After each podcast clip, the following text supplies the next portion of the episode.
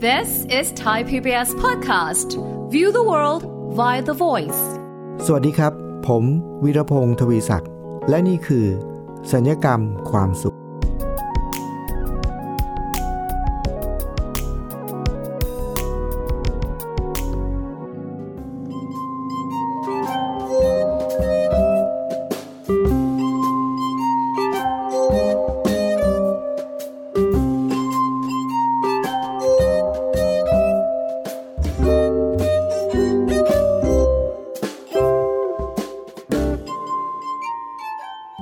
งเคย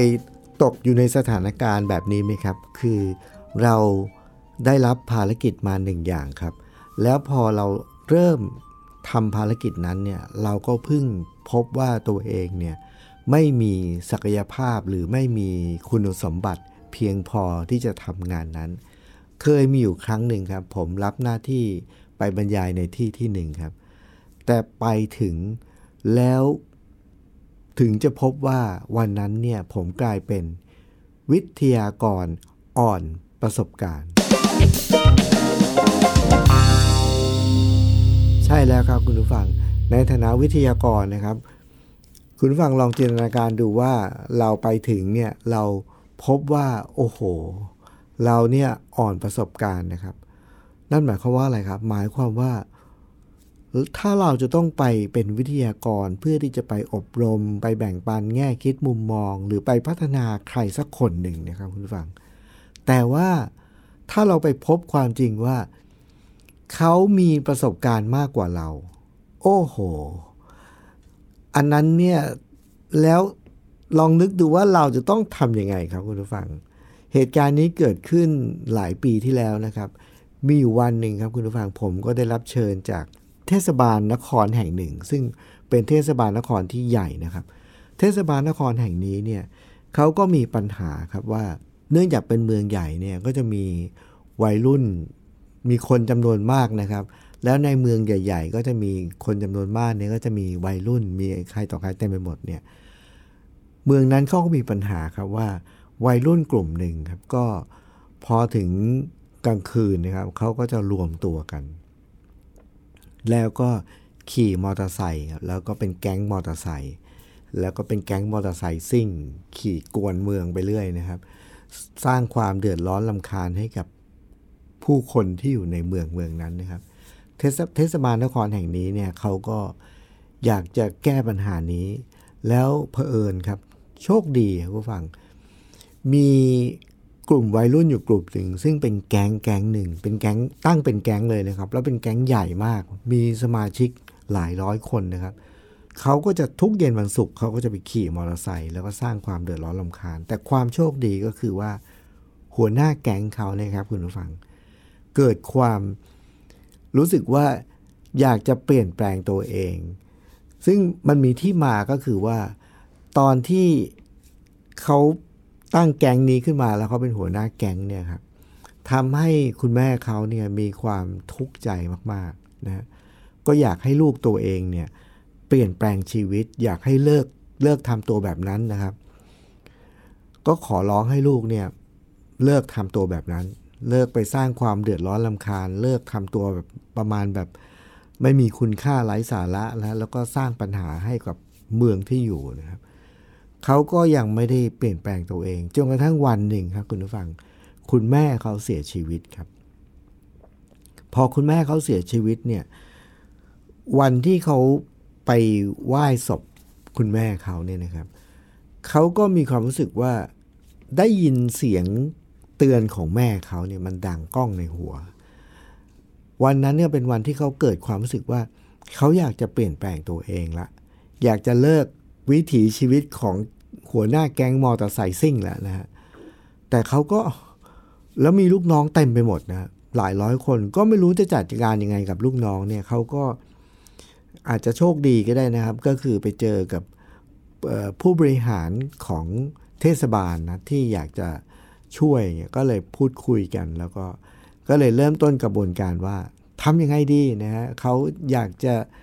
เลิกอยากจะกลับตัวแล้ว แต่เขาไม่รู้ว่าจะทำยังไงกับ สมาชิกในแก๊งสองสามร้อยคนนะเพราะว่าไม่ไม่รู้ว่าจะทำกับยังไงกับชีวิตตัวเองนะครับจะมีชีวิตอยู่ต่อไปยังไงจะหากินยังไงจะอะไรเงี้ยถ้าจะเลิกวิถีนั้นก็ไม่รู้จะไปยังไงต่อ เทศบาลนครแห่งนี้ก็ก็เลยจัดการบรรยายครับ ให้ผมไปบรรยาย พอให้ผมไปบรรยายนี่ครับคุณผู้ฟัง ผมก็พบความจริงอย่างนึงว่า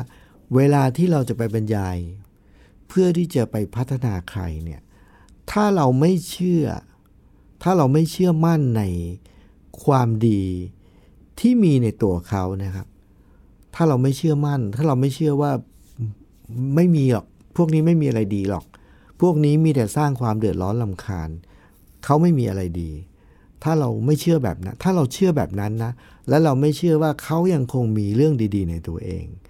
ถ้าเราไม่เชื่อถึงเมล็ดพันธุ์แห่งความดีที่อยู่ในตัวเขานะ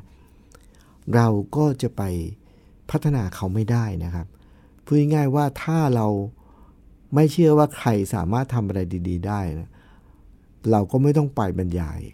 เพื่อที่จะพัฒนาเขา เพราะขนาดเรายังไม่เชื่อเลย แล้วเราจะไปบรรยายได้ยังไงใช่ไหมครับ ผมก็มานั่งเตรียมการด้วยการคิดดูว่า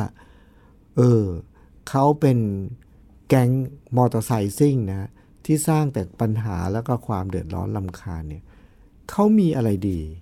แล้วเขายังมีอะไรดีไหม เพื่อเราจะได้ให้เขาค้นพบ แล้วก็เอาความดีที่เขามีเนี่ยมาใช้ต่อยอดในการพาเขาไปก้าวสู่ชีวิตใหม่ให้ได้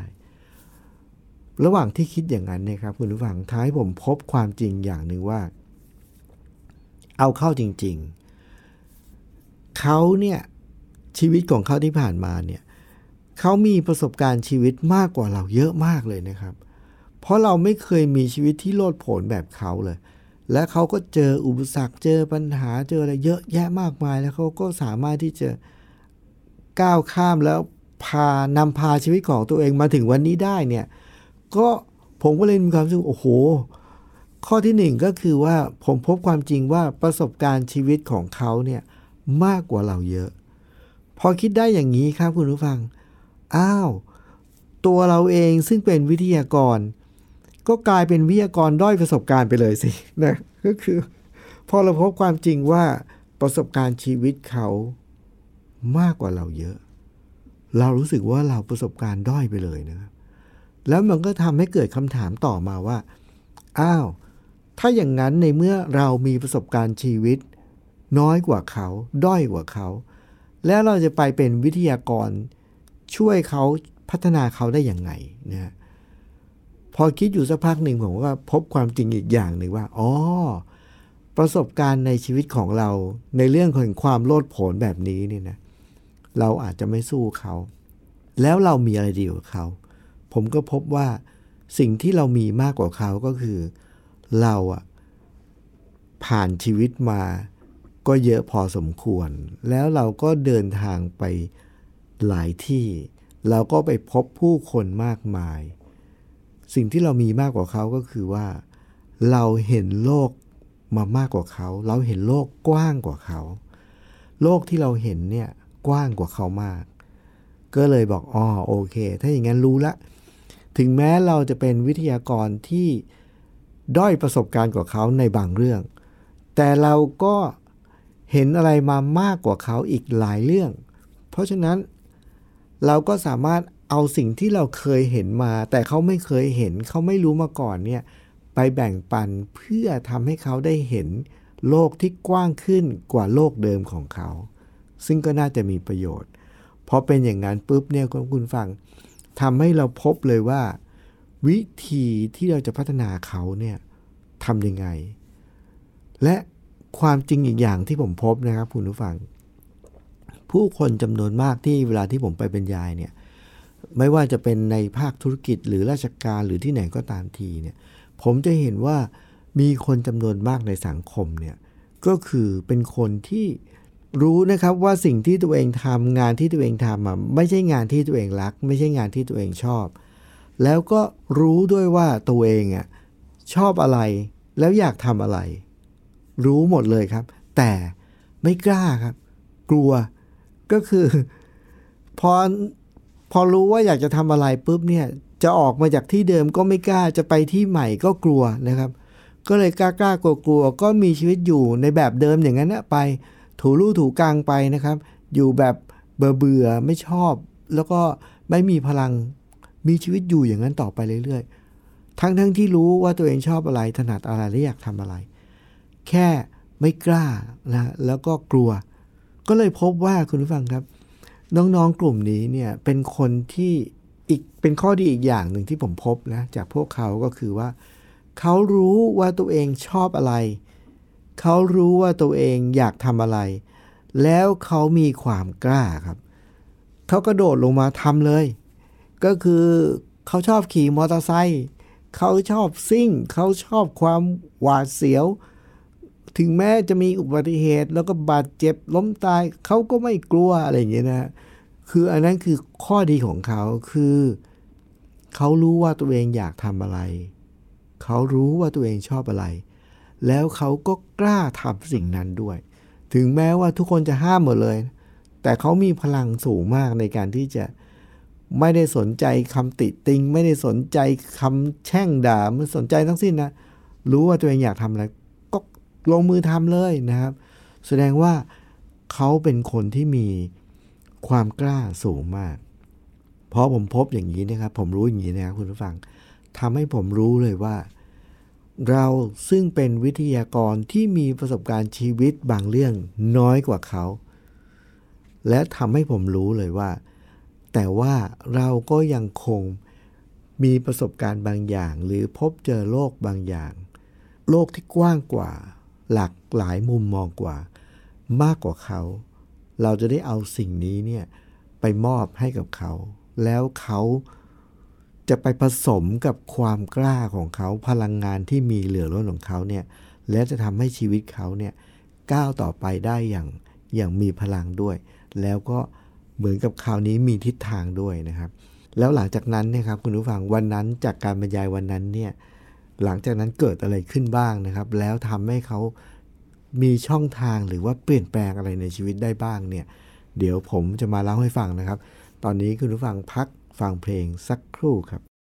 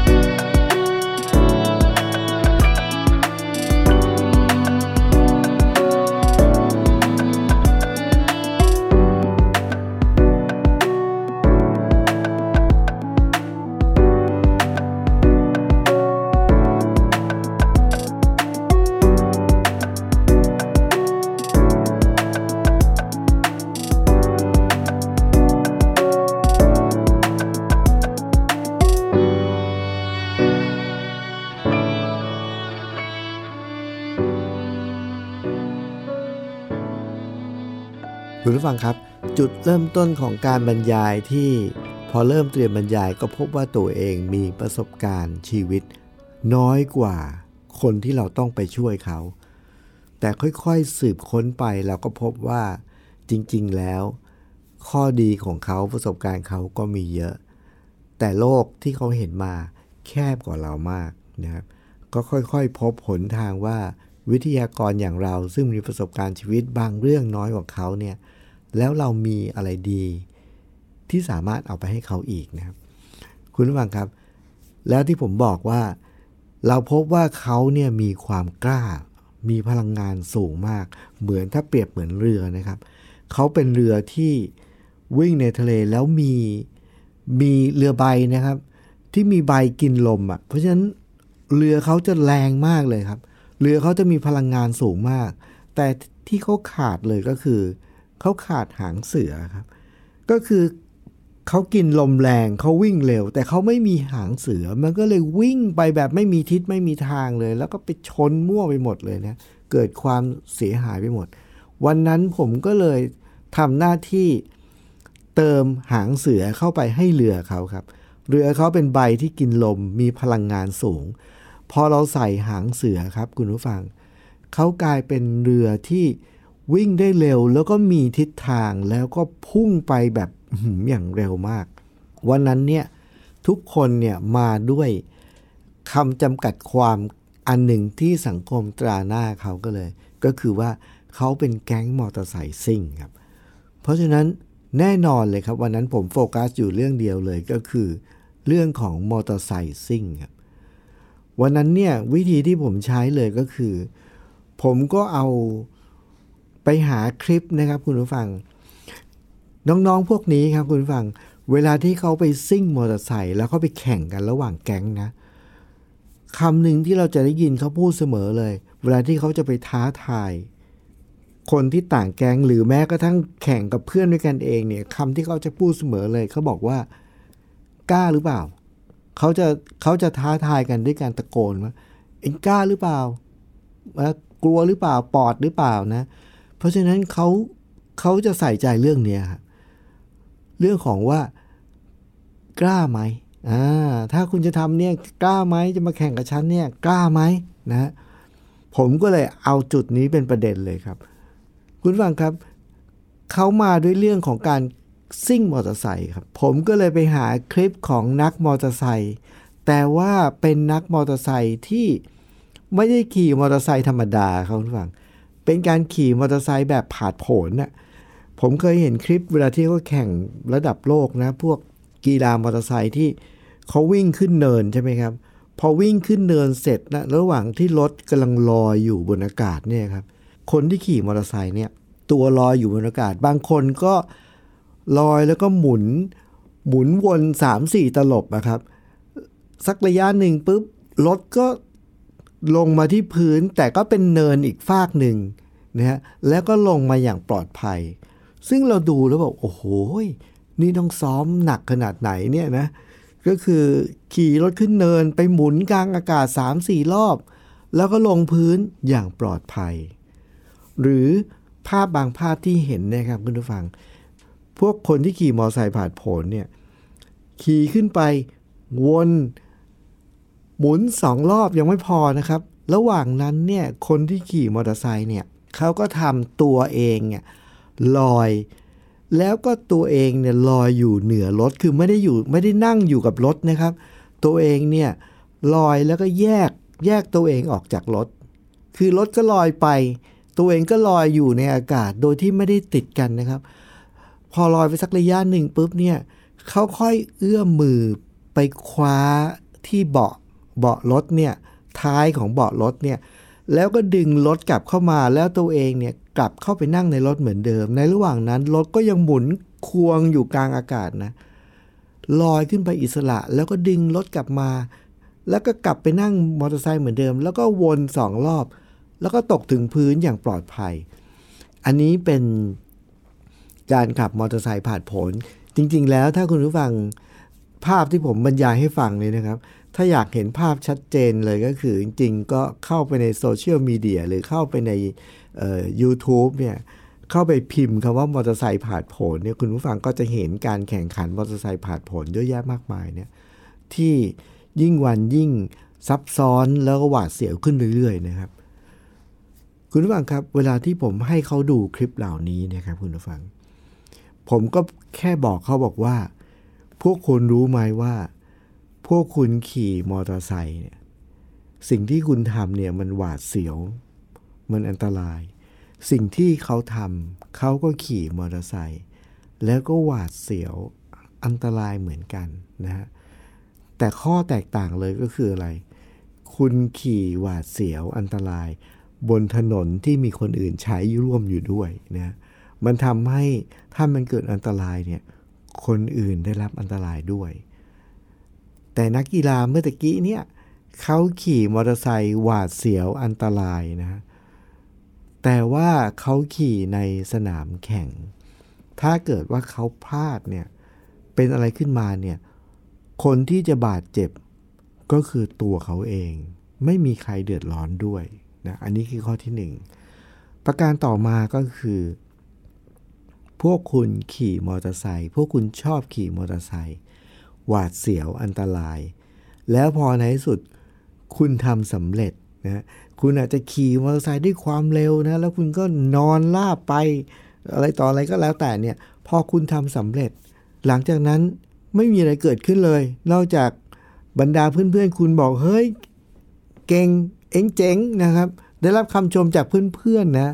แต่ว่าได้รับคำสาปแช่งจากผู้คนที่เขาเดือดร้อนลำคาญ แต่ว่านอกจากนั้นคุณก็ไม่ได้อะไรเลยนะ แต่ในขณะซึ่งคนอีกคนหนึ่งเขาชอบทำสิ่งเดียวกับที่คุณชอบทำเลย คือขี่มอเตอร์ไซค์นะหวาดเสียวเหมือนกัน อันตรายเหมือนกัน แต่ว่าขี่ในสนามแข่ง